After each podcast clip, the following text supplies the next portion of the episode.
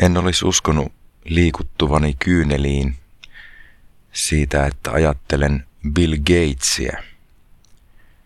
Bill Gates on hahmo, jota mä pilkkasin lapsena ja jota kaikki nörtti kaveripiirin lapset tietyllä tavalla halveksuivat.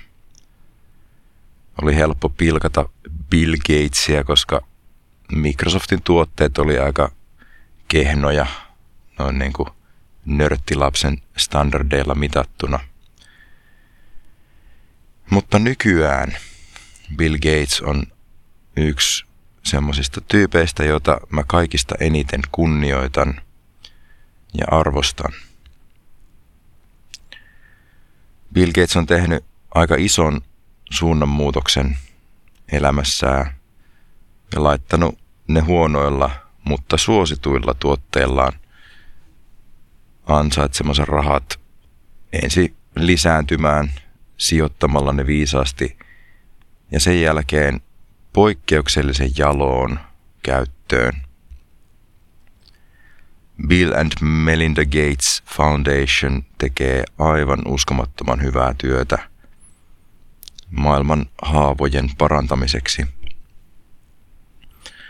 On oikeasti hienoa nähdä, kuinka yksi maailman rikkaimmista tyyppeistä, tyypeistä laittaa aikansa ja vaikutusvaltansa täysillä peliin. Mä tavallaan näenkin Bill Gatesin pelaamassa SimCityä vaikeammalla mahdollisella tasolla yrittäessään pelastaa maapalloa muun muassa ilmastokatastrofilta.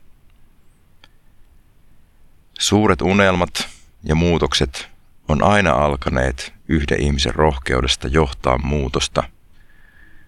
Greta Thunberg on yksi näistä loistavista esimerkkeistä muutosjohtamisessa.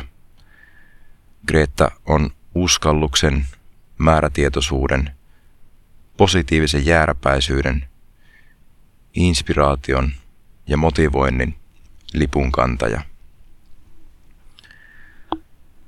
Isotkin muutokset lähtee aina pienestä alusta. Mikään ei ole heti merkittävää. Ja sitä alun mitättömyyttä pitää sietää tosi pitkään. Pitää luottaa siihen suunnitelmaan, että se on tehty hyvin ja että se muutos, jota tehdään, on perusteltu. Ne pienet muutokset alkaa kuitenkin kumuloitua, ne alkaa kertautua isommiksi.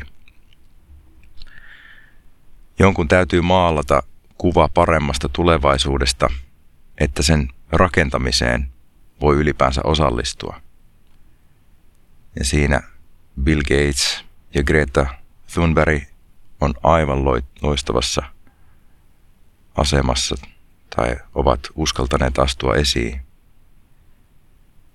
ja käyttää aika ison osan elämästään siihen, että meillä kaikilla olisi hyvä pallo vielä jatkossakin.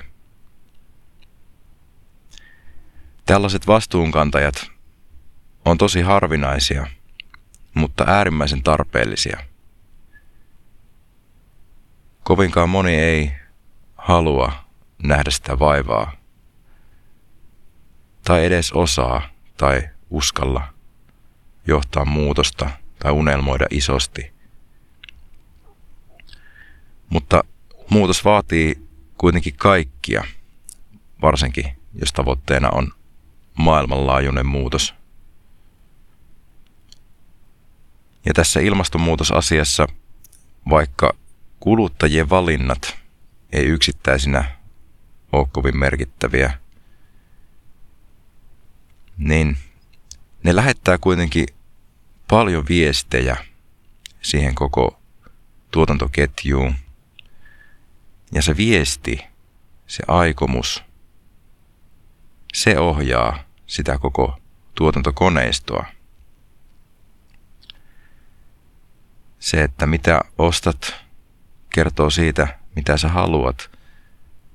Ja se kiinnostaa niitä tuotteiden valmistajia – että mitä kannattaa myydä. Niin sillä tavalla voi vaikuttaa toki.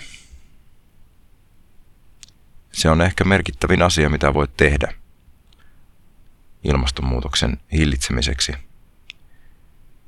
Se, että saadaan tehtaat tuottamaan, no ensinnäkin vähemmän tavaraa, niin sen lisäksi semmoista matskua, joka kiertää helposti. Ja tietysti olisi hienoa, että se tehdas itsessään myöskin kävisi uusiutuvilla energiamuodoilla. Ja itsekin olin pitkään ydinvoiman vastustaja, mutta Bill Gatesin kirjan jälkeen ja, ja tota, muutenkin tähän asiaan perehdyttyä, niin voin sanoa, että ydinvoima on yksi parhaista ratkaisuista ilmastonmuutoksen hillitsemisessä ja pysäyttämisessä. Ja sitten tämmöinen ihan pikku juttu, mitä voit tehdä, mutta millä on kuitenkin yllättävän paljon merkitystä, on se, että istuta puita. Puut hidastaa ja kääntää ilmastonmuutosta toiseen suuntaan. Aika easy homma. Käy hakee vähän käpyjä ja, ja heitä matskut johonkin. En mä oikeasti tiedä, miten se kannattaa tehdä, mutta